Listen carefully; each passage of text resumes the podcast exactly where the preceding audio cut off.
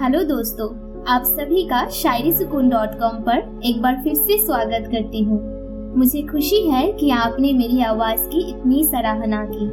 इसके लिए मैं आप सभी की बहुत शुक्रगुजार हूँ। मैं हूँ रितु, आज हम एक खास शब्द, हिफाजत पर तीन नायाब शायरिया सुनेंगे। दोस्तों, हिफाजत का मतलब होता है किसी चीज़ का ख्याल रखना।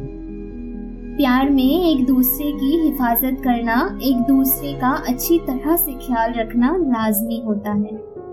आपका दिल भर आपका साथी आपको भी पूरी तरह से हिफाजत में रखना चाहता है। उसके इसी हिफाजत में ही तो प्यार छुपा हुआ होता है। जब भी वो आपको किसी बात पर भरोसा रखने के लिए कहता है या आपसे किसी बात के लिए मनमानी करना चाहता है तो एक तरह से वो आपकी हिफाजत ही कर रहा होता है। और आप भी अगर ये बात समझ रहे हैं तो आप भी उनसे सच्चा प्यार करती हैं। आप भी तो उसकी इस हिफाजत के कारण खुद को महफूज महसूस करते हो, सुकून भरा महसूस करते हो। आपको भी उसका हर बार ये हिफाजत भरा व्यवहार बहुत पसंद आता होगा, है ना? आपका यार आपसे दिलो जान से प्यार करता है।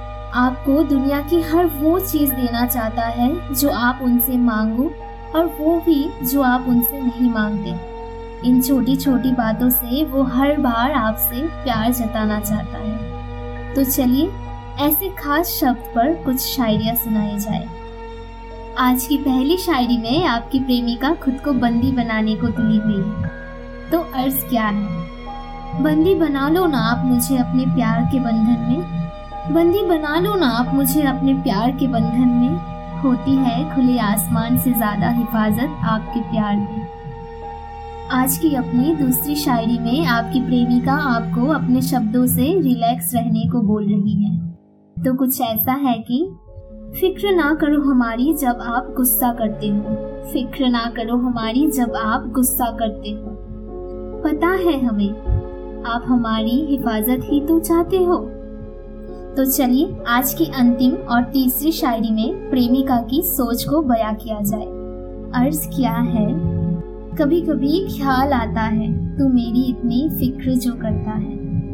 कभी कभी ख्याल आता है, तू मेरी इतनी फ़िक्र जो करता है। इतनी हिफाजत, इतनी सलामती। इतनी हिफाजत, इतनी सलामती, इससे ज़्यादा तुझसे मैं और क्या चाहती? फ्रेंड्स अगली बार अगर आपका साथी आपके सलामती के लिए आपके अच्छाई के लिए आप पर गुस्सा करे तो उस गुस्से को आपकी हिफाजत करना ही समझना।